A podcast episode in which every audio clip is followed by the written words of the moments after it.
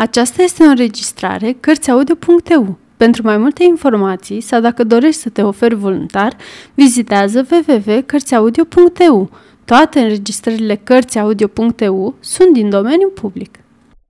Hans Christian Andersen Domnița și bobul de mazăre A fost odată un fecior de împărat ce ținea să se însoare cu o prințesă, dar care să fi fost prințesa adevărată.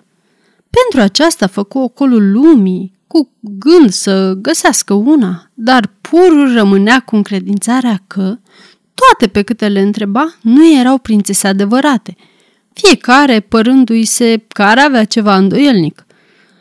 Așa că bietul fecior de împărat se întoarse acasă tare mâhnit, din pricină că nu își putuse găsi aleasa inimii.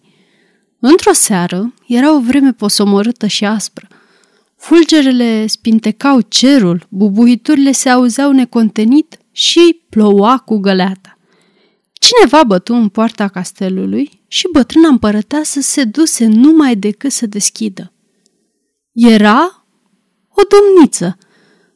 Dar, doamne, cum mai udase ploaia? Apa îi se scurgea și roaie din păr, îmbrăcămintea udă îi se lipise de trup, iar din vârful nasului cădeau picături dese – Apa îi umpluse până și încălțămintea și țâșnea cu putere și din călcâiele și din vârfurile condurilor.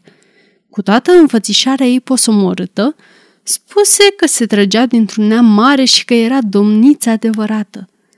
De lucru acesta ne vom încredința în scurtă vreme, își zise în sine bătrâna împărăteasă.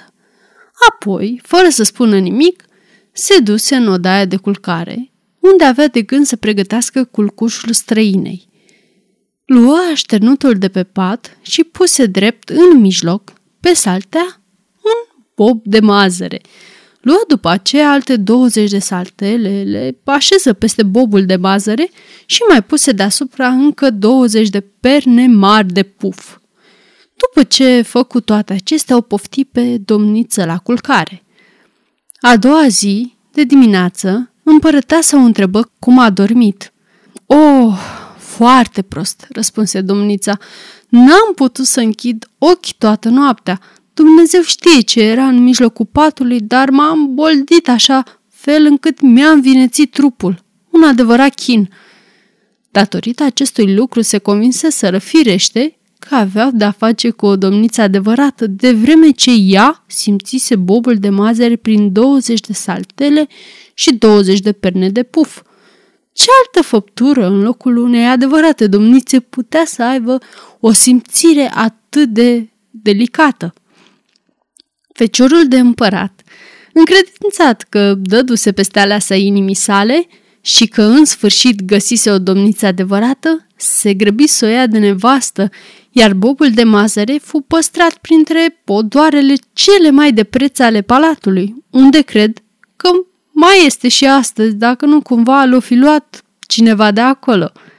Iată o poveste atât de frumoasă ca și domnița rătăcită în puterea nopții pe vânt și ploaie. Sfârșit.